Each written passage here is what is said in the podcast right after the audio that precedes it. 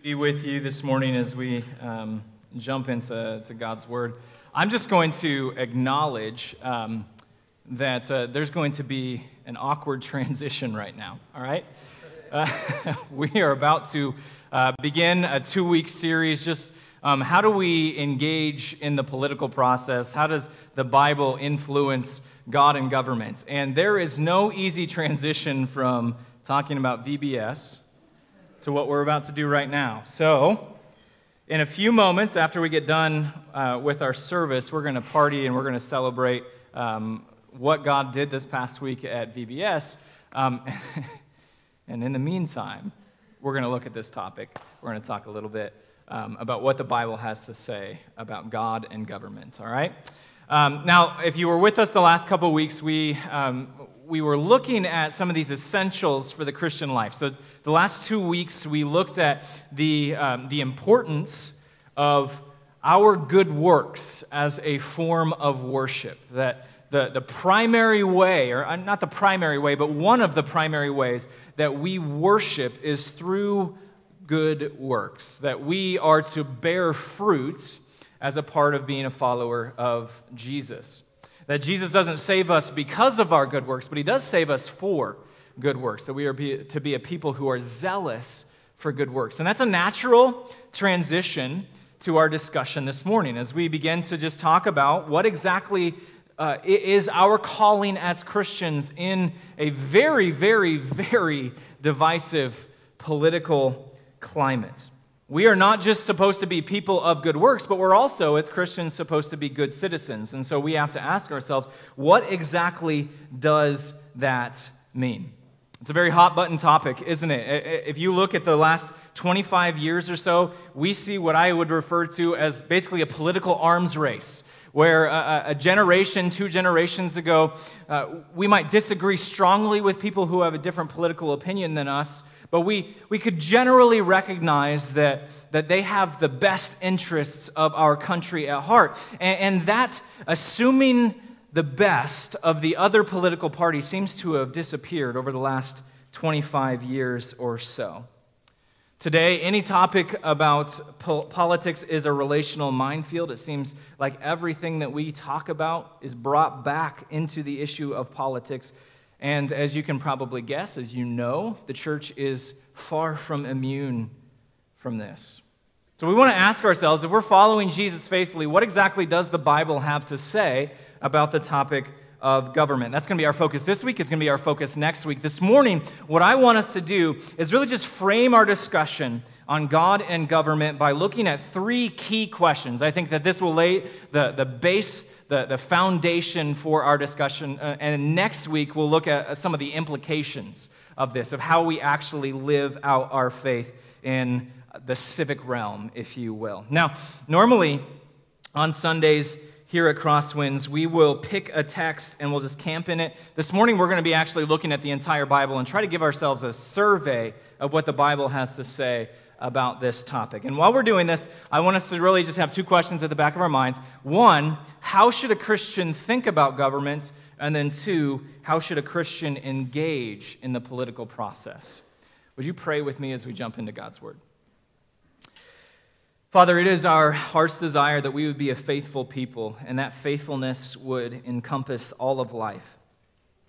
And God, as we look at how your word influences our thinking and our engagement in government, God, I pray that this would be an act of worship to you. That even now, this would be an act of worship to you as we just try to think biblically about such a, a hard topic. We do thank you for your word. We thank you that you have much to say on this topic. We thank you for your Holy Spirit. And we ask that you, Holy Spirit, would be present this morning to teach us, to guide us, to equip us, to be more faithful in living in this area of our lives. It's in Jesus' name we pray. Amen. All right, so keep those two questions at the back of your mind. How should a Christian think about politics, and, and how should a Christian engage in politics as we're looking at these three headings or these three questions that we uh, need to, to, to wrestle with to really lay the, the foundation for this discussion based off of what the Bible says. Before we jump into any discussion about government, though, we have to first frame how we are to think about the world. All right, so we're backing all the way up as Christians. how do we think about, how do we view our place in the world? So throughout the New Testament, God describes his people in a certain way that I think provides the necessary guardrails for how Christians should engage in any sort of discussion uh, about this topic, whether they're in the United States or, or Tanzania, whether they're in Mexico, whether they're even in China. These are the guidelines, the, the guardrails that the, the Bible prepares for us, provides for us as we begin this conversation. Perhaps one of the most timely books for us today in the Bible is the book of First Peter. Peter's first letter to the church is written near the end of Peter's life. It's written in this context where hostility is increasing in the Roman Empire. It's, it's ramping up. And unlike Paul's letters, many of Paul's letters are written to a specific church. They're written to a, address a specific topic in a, a regional church. Peter writes First Peter, and he writes it really to all Christians in the Roman Empire. In fact, this is how he begins First Peter. As he's, he's addressing the entire church, he says this, "Peter, an apostle of Jesus Christ, to those who are elect exiles in the dispersion in Pontus, Galatia, Cappadocia, Asia, and Bithynia, according to the foreknowledge of God the Father and the sanctification of the Spirit for obedience to Jesus Christ, and for sprinkling with his blood. May grace and peace be multiplied to you." This introduction is crucial for understanding what Peter is about to describe, what he's about to talk about here in this letter. And it's crucial for us as we try to figure out what exactly is our place in the world. Notice how Peter describes the church. He's describing the church in a specific way. Yes, he, he addresses those who are in Pontus, Galatia, Cappadocia, Asia, Bithynia. But before that, he says, I am writing to the elect exiles of the dispersion. The elect exiles of the dispersion. That's a significant statement. What exactly does he mean by that? First Peter says that those who are, are receiving this letter, those who are in the church, those who are in Christ, are what he refers to as the elect. That they are a part of God's family. That God always refers to his people, Old Testament and New Testament, as the elect, those that he has brought in to his family. And any discussion on how to faithfully engage in this world has to start with this bedrock truth, that Christians are first and foremost a part of the family of God. Second, notice what Peter says. He, he not only says that we are a part of God's family if we are Christians, but also that we are exiles. This is an extremely profound word. Peter says that no matter where you may live, if you are a part of God's family, then you are somewhat out of place in this world. That the values of this earthly nation that you dwell in, they won't line up with the values of your true kingdom. And if you have lived abroad for any period of time, you probably know what this is like a little bit more than those who have not. When you live in a different country, regardless of whether it is forced upon you as an exile or whether it is by your choice, there are some parts of living in that country that feel natural. It just feels the way, way it would living in your home country. And yet there are other parts. There are habits, there are customs, there are values, there are ways of doing things that will never truly feel like home. And Peter says that that's how we should look at our engagements in this world. That there are some things that are going to feel natural, but it will never fully, completely feel like home. Because this isn't ultimately our home country. Notice what else Peter says in this introduction. He uses a somewhat odd word. He refers to the church as the elect exiles of the dispersion. What is this word dispersion? Well, this was a Jewish word that was used to refer to the people of Israel who were scattered among the nations that didn't live in Israel proper, didn't live in Judea. They lived instead among the nations. They lived in Rome, or Ephesus, or Egypt, or Babylon, or any number of places. And so when Peter is writing to the church and he says the elect exiles of the dispersion, Peter is saying that no matter where you live, no matter where the people of God live, no matter what nation you find yourself in, that nation is not your homeland. You have a different home. What's more, the people of God are united together with other Christians from every language, every nation, every tribe, every tongue. And we have to let that sit in, sink into our hearts as we consider Christian engagement in politics. So here's the first thing that we have to recognize as we just say, what, what exactly is my, my place in this world? It's first and foremost that we are elect, elect exiles that are scattered throughout the world. And once we begin to understand that we are exiles and we've been scattered across the world, it helps us begin to make sense of our place in this world. Paul begins to expand upon this, and he describes that the people of God are, are not only those who have a different homeland, but they're actually citizens of a different country, of a different nation. Philippians chapter three tells us that we are first and foremost citizens of a different kingdom. Notice Philippians chapter three, verse twenty. But our citizenship is in heaven, and from it we await a Savior, the Lord Jesus Christ. So what Paul is saying is that every Christian holds dual citizenship, as it were. That we are first and foremost citizens of this kingdom of Jesus, and secondarily, we are citizens of whatever country has issued our passport. Paul's point is not that we reject the country of our birth. Notice, actually, throughout the book of Acts, Paul is very intentional in how he uses his Roman citizenship. He doesn't reject it. He doesn't get rid of it. He instead says, I... That is secondary to this understanding that I am a first and foremost a citizen of the kingdom of heaven. As those who are the elect exiles of the dispersion, the family of God is scattered across the world, and we are first and foremost citizens of this heavenly kingdom. Now, there is more we can talk about when we consider our place in the world, but I just want to mention one more area, this implication that we of what we have just seen. So if it is true that our homeland is not the United States, it's not any other nation, but instead it's the kingdom of God, as a part of the family of God, that we are exiles, then the implication is that we are travelers looking toward, looking forward to our true home in faith. This is one of the biggest points of the book of Hebrews, chapter eleven. In Hebrews chapter eleven, this chapter, one of the most famous chapters in the Bible, it's talking about faith, but in it, Hebrews chapter eleven gives us example after example after example of people who are looking forward in faith to what God has promised. In fact, the, the book ends, it says, none of these people actually receive what was promised. They continue to look forward.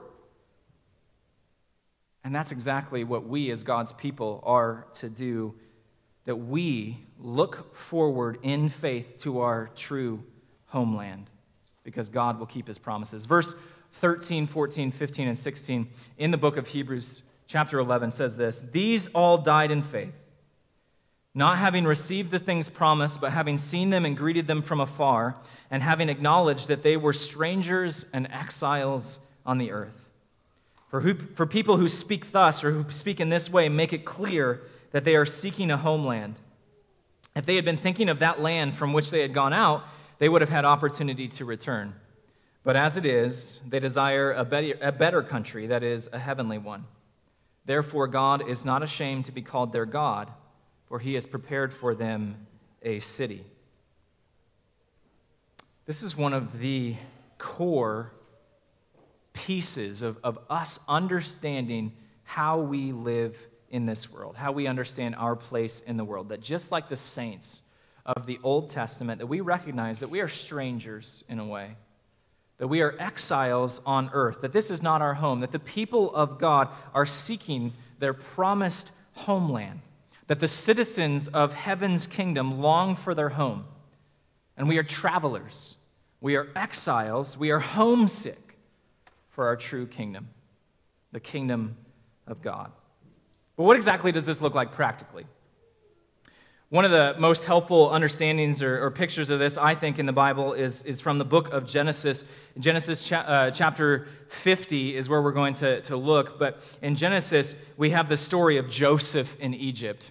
Many of us are familiar with the story of Joseph. He was sold into slavery because of the jealousy of his brothers. God uses this jealousy of his brothers to actually bring about the salvation of pretty much the entire known world. That God, through his providence, over the course of fifteen years, positions Joseph into a, a place of authority, into the inner circle of the king of Egypt, the most powerful man of the world. And for decades, Joseph dutifully serves the king of Egypt with his all. It's, it's not overstating it to say that, that Joseph, he influences both domestic and foreign policy decisions for the nation of Egypt. He helps Egypt uh, escape disaster, and he actually provides a, a great amount of relief for the entire known world because of his planning. Joseph has done it all. And yet when he gets to the end of his life, notice what he says. Genesis chapter fifty, the last few verses of this book.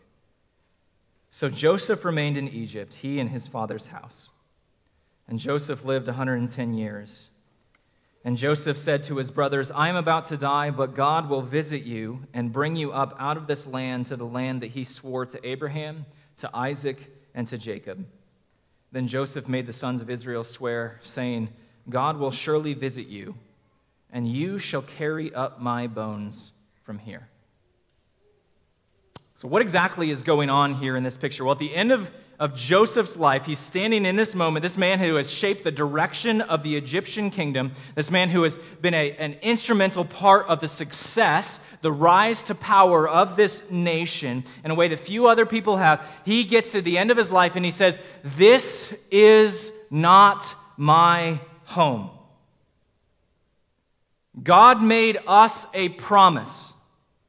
He made a promise to our father and to our grandfather, and to our great-grandfather, and he promised us the land of Canaan. And there is going to be a day, generations from now, where God fulfills his promise, where he brings you back into that land that he has promised to us, the land that we are looking for, the land that we are citizens of. And when that happens, I want you to bring my bones with you, because that is where I want to be buried. And I think this gives us a picture of what engagement should look like for us today. Like Joseph, we should recognize that we can and must do good in this world, specifically in the nation where God has planted us, and yet we have to recognize that it is not our final resting place, that we are first and foremost citizens of a different kingdom, and as such, we look forward to our true home with this expectant faith. In fact, if you look at the book of Hebrews, in Hebrews chapter eleven, this chapter that we've already looked at, Hebrews eleven talks about Joseph's faith, and it says the most defining moments, the clearest picture of Joseph's faith is in these words, when he says, don't bury me here in Egypt, bring my bones back to my homeland. This is a picture of how we should think today, as these exiles, as these strangers, these travelers, we look forward to our true home, the kingdom of God, in faith. And once we begin to understand that, once we begin to understand our place in the world, we can begin to ask questions that are more directly related to the topic of government. So let's go ahead and ask those, those questions. The second question to help us fill out our framework, how should Christians view governing authorities?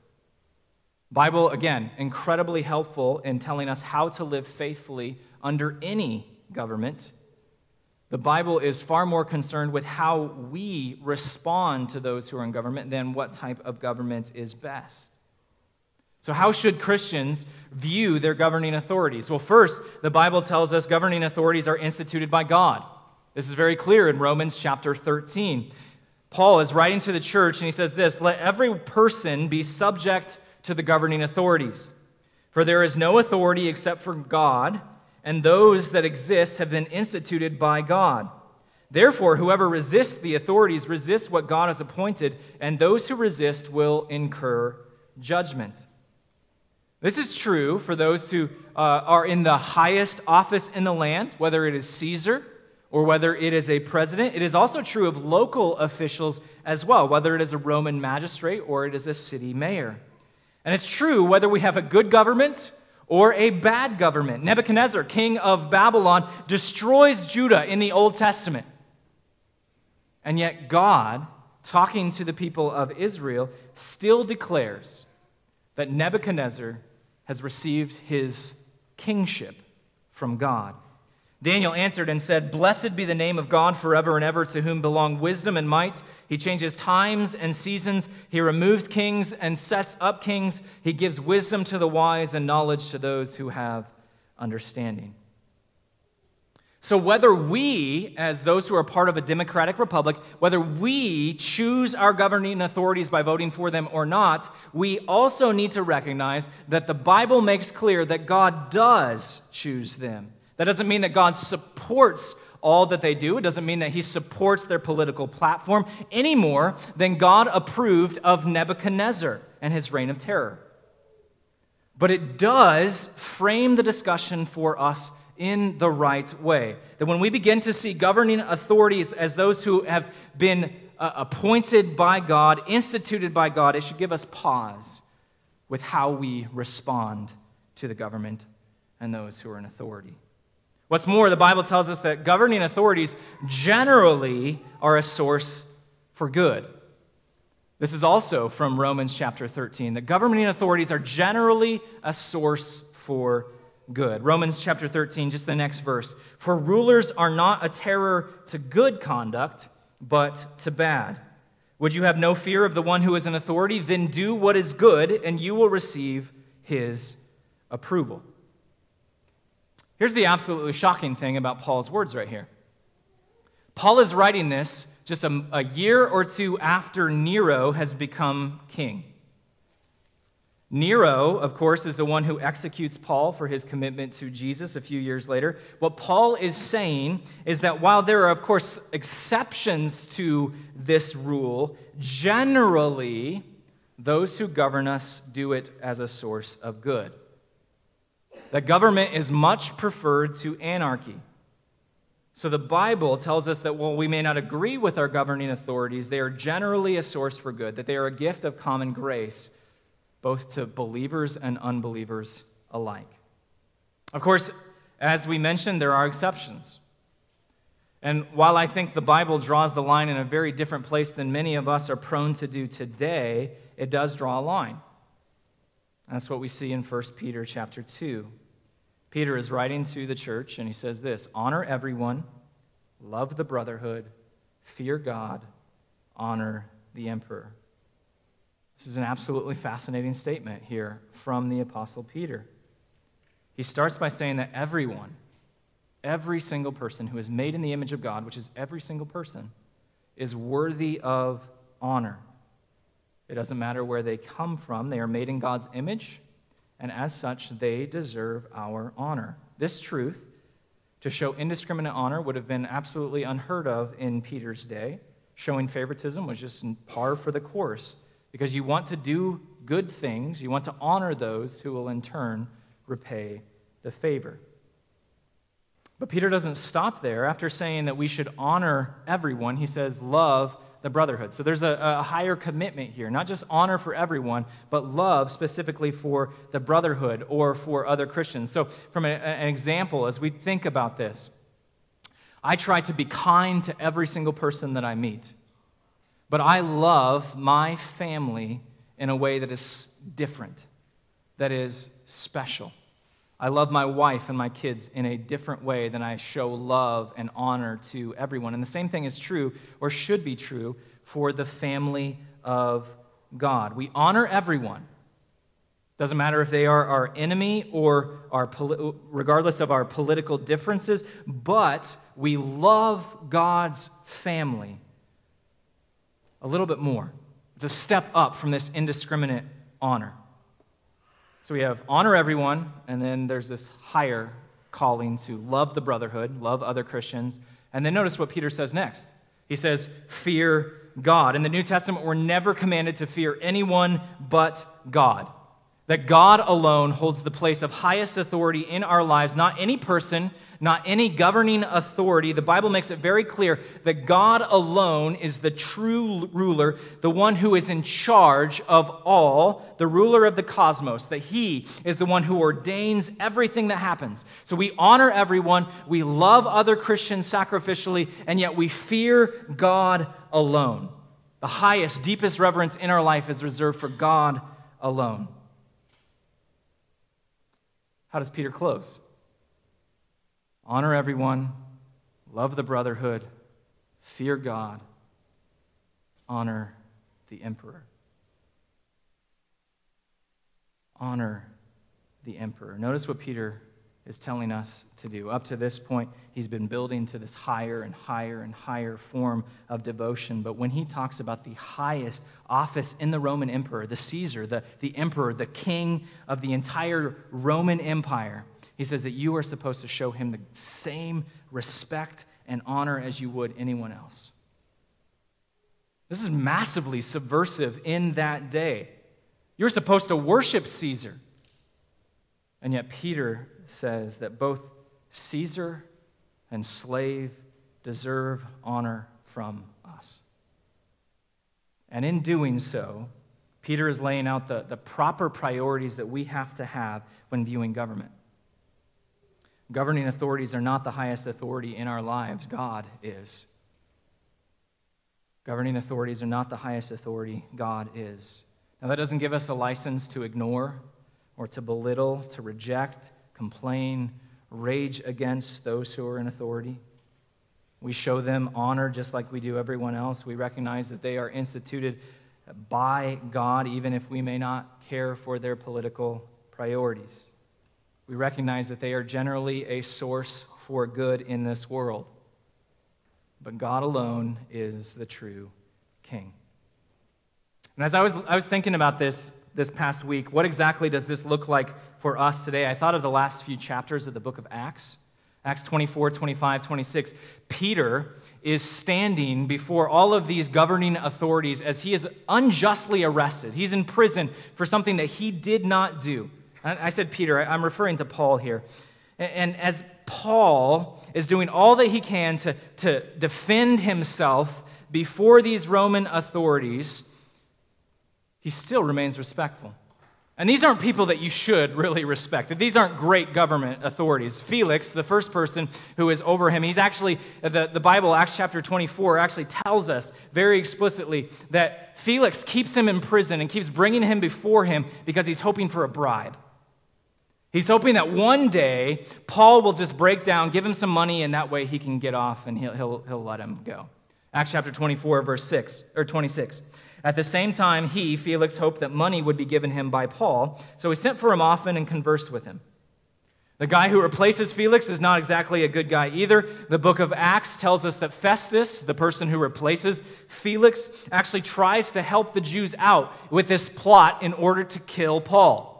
So the, the Jews have this plot that they're going to try to kill Paul, and Festus says, you know what, I'm going to go ahead and try to help you out. I'm going to try to trick Paul into traveling on this journey, and I know there's an ambush waiting for him, and let's see if this works. Acts chapter twenty, twenty-five, and the chief priests and the principal men of the Jews laid out their case against Paul, and they urged him, Festus, asking as a favor against Paul that he summon him to Jerusalem because they were planning an ambush to kill him on the way. But Festus, wishing to do the Jews a favor, said to Paul, "Do you wish to go up to Jerusalem and there be tried on these charges before me?" And yet through it all, Paul doesn't complain. He simply states his case in a very matter-of-fact, polite way. He also uses it as an opportunity to platform the gospel. We see his heart before these governing authorities in Acts chapter twenty-six as he's talking to Herod Agrippa. It says this, Agrippa said to Paul, "In a short time, would you persuade me to be a Christian?" And Paul said, "Whether short or long, I would to God that not only you, but all who hear me this day might become as I am, except for these chains." In other words, as Paul is standing for Herod Agrippa, his, his greatest desire is that Herod and everyone in the room would become a follower of Jesus. We would do well to follow the example of Paul who shows honor and respect to all governing authority over him, even those who were corrupt, even those who were wicked, even those who are unworthy of respect and honor. Because as a follower of Jesus, we honor everyone. If we're trying to do that, if we are recognizing the way we are to view the world, recognize how the Bible tells us to view those who are in authority over us, then we can begin to have the discussion on what exactly, how exactly does our faith influence our political engagement. That's what I want us to look at right now. As we rightly see ourselves as exiles, we realize that there is a great deal about how to faithfully live in this world that we can learn from the Bible, from other exiles. The book of, of Daniel, other books about those in the Old Testament who lived during the exile, like Esther and, and Nehemiah to some extent, Ezra. These books show us what it is like for the Jews thousands of years ago to live as exiles. This is the setting of these books. They're, Israel is under this foreign occupation, and the people of God learn how to live in a way that is faithful to God as well as faithful to the nation that they live in. So let's consider a few examples. I want to specifically look at the example of Daniel. First, exiles seek obedience to governments while remaining obedient to God. Seek obedience to government while remaining obedient to God. This is the foundation for any discussion on how faith influences our engagement with politics and government. Christians should actively seek out ways to be obedient to those who are in places of authority over them while at the same time ultimately remaining obedient to God. Fascinating, just write this down. Second Kings chapter five, I think that's the chapter. Second Kings chapter five, the story of Naaman. It's a fascinating example of what this could look like as we live as those who are exiles in a different nation. Daniel, specifically, Daniel chapter one, his friends, are, he and his friends are taken from their homes. They're brought hundreds, thousands of miles away from their home as these slaves, and they're brought into this foreign nation of Babylon to serve this foreign king. And as a part of this intake process, they are given a selection of food. It's some great food. It's better food than anyone else has, and yet there's a problem. If they are going to eat this food, that means they're going to have to sacrifice their faith, which meant that they had to abstain from this food that has been set before them. So how do Daniel and his friends reply? Do they throw a fit? Do they stubbornly refuse? Do they compromise their faith? Well, Daniel chapter one gives us the answer. But Daniel resolved that he would not defile himself with the king's food or with the wine that he drank. Therefore, he asked the chief of the eunuchs to allow him not to defile himself. Test your servants for ten days. Let us be given vegetables to eat and water to drink. Then let our appearance and the appearance of the youths who are who eat the king's food be observed by you, and deal with your servants according to what you see. So really what takes place is Daniel, as he is seeking to obedient to this request, this order from Nebuchadnezzar, and he wants to be obedient to God, he basically places things in God's hands. He says, God, if I am not going to die for my convictions, I need you to come through. And so he politely asks for this exemption. He says, God, I'm going to need you to take care of us if we are not going to die for our convictions, because I'm going to be obedient to you, and yet I also want to be obedient to the government and to the place where you have put me. And God comes through. That's what Daniel chapter one is about. What's more, Daniel and his friends are actually considered to be exceptional. Daniel chapter one, verse twenty. And in every matter of wisdom and understanding about which the king inquired of them, he found them ten times better than all the magicians and enchanters that were in all his kingdom. So Daniel sees his responsibility, even though he is in exile, to be obedient to the government. And he did so in a way that allows him to remain obedient to God. Now, why does Daniel place such obedience, or so emph- such emphasis on obedience to the government? I think it's because of something that the prophet Jeremiah said before the people of Israel entered into exile. Jeremiah chapter twenty-nine talks about how the people of Israel are to live as exiles.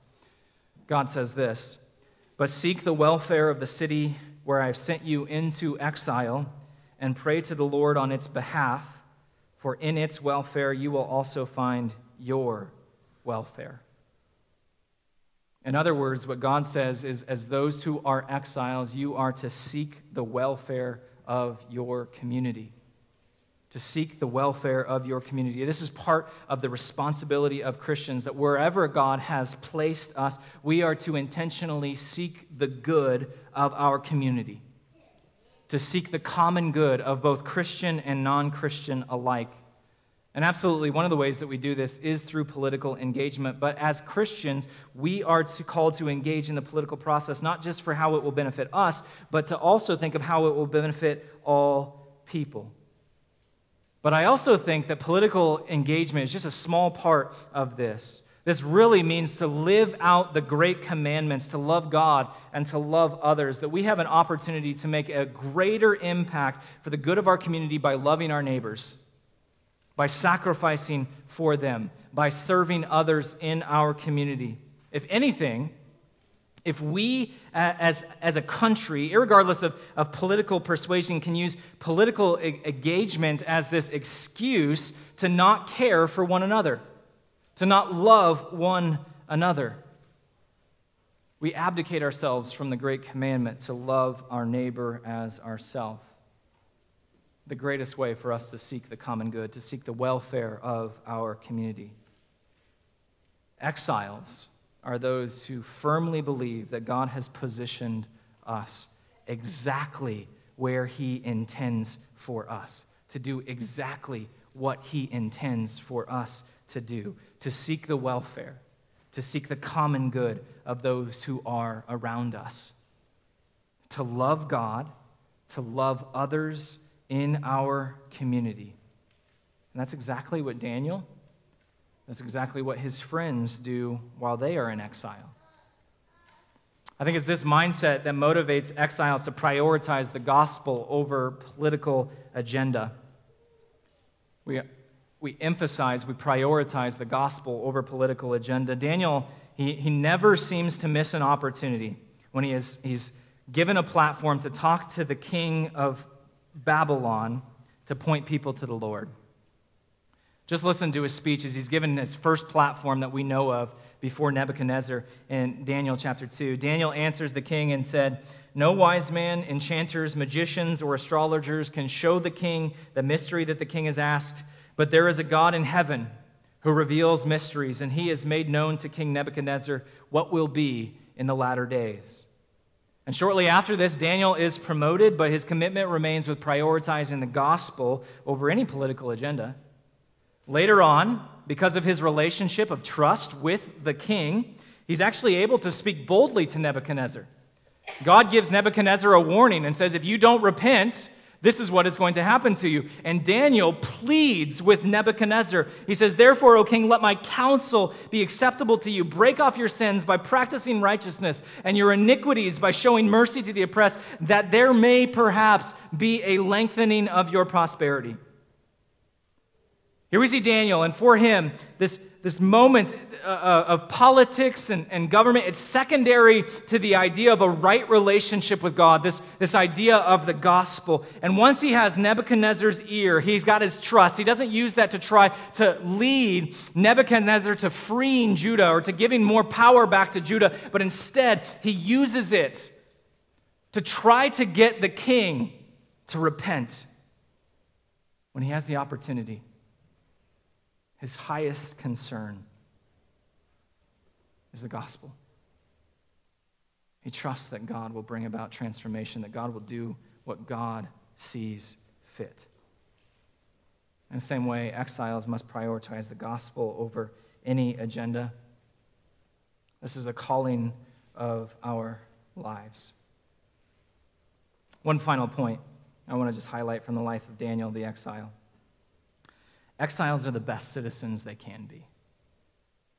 Exiles are the best citizens they can be. Irrespective of who hold, holds political power, exiles are the best citizens they can be. Just consider Daniel and his heart for those who are in positions of authority who disagree with him greatly in matters of politics. Here's Daniel. He's, he's genuinely distraught for King Nebuchadnezzar in chapter four. And it's not because he's afraid of delivering bad news to the king of Babylon. It's because he actually cares about Nebuchadnezzar's soul. Neb- uh, Daniel chapter four. Then Daniel, whose name was Belteshazzar, was dismayed for a while, and his thoughts alarmed him. The king answered and said, Belteshazzar, let not the dream or the interpretation alarm you. Belteshazzar answered and said, My Lord, may the dream be for those who hate you and its interpretation for your enemies. Here's Daniel. He goes out of his way to be the best citizen that he can be, even though he's in exile, even this, though this isn't his home. He becomes one of the most successful men in the nation because he sees his responsibility as an exile, as someone who is a part of this heavenly kingdom, to do all that he can to see his current kingdom flourish. And Daniel shows us that it is possible to be respectful and to be respected even while we maintain the convictions of our faith. And that's really where I just want us to end this morning.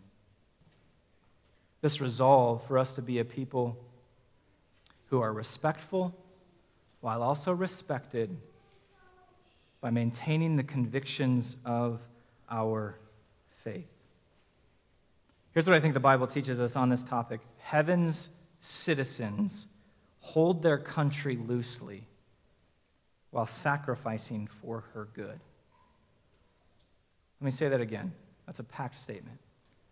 Heaven's citizens hold their country loosely while sacrificing for her good. Those who follow Jesus recognize that we are citizens of a different kingdom, that we see ourselves as strangers and exiles who increasingly long for our true homeland, and as such, we know that any sort of engagement in government is not the end goal. It's not the primary means about bringing about change or transformation in the people around us. And so we hold this country loosely. At the same time, heaven's citizens hold their country loosely. They also sacrifice for its good. That we do all that we can to be the best citizens that we can be. That we do all that we can to be obedient to this government while remaining obedient to God. Because God has instituted this government. We do all that we can to seek not just our own welfare, but the welfare of our communities. That heaven's citizens hold their country loosely while sacrificing for her good. And here's what this looks like in practice. Far from meaning that we divorce our faith from public engagement and policy, as some claim that we should do, and far from meaning that we believe that as long as we get the right people in the right positions, this will result in this utopian vision of the future, as some people believe based off of their actions and attitudes about politics. Instead, we simply recognize that we can be doing more by being gracious and kind and loving and compassionate in the spheres of influence that God has planted us in. That the Holy Spirit will bring about change in the lives of those who are around us because He is the great transformer of hearts. This doesn't mean that public policy isn't important. It's something, instead, that we should hold to loosely. Heaven's citizens hold this country loosely while sacrificing for her good. What if we resolved to live like exiles, like Daniel, like his friends? What if we saw that it was possible for us to be respectful and respected by holding fast to our convictions, to be a people who sacrifice for the good of those who are around us. Let's pray. Father, help us. Help us to be a people who increasingly see ourselves as citizens of heaven's kingdom, as citizens of the kingdom of God. And from that place, God, I pray that you would help us to love well in this world, to be a people who are intentionally looking for ways to seek the common good, to seek the flourishing of those who are around us, our community, our cities, our nation. God, give us wisdom on how to be kind and compassionate and loving, to prioritize the gospel, to honor everyone while we fear you alone. We ask all these things in Jesus' name. Amen.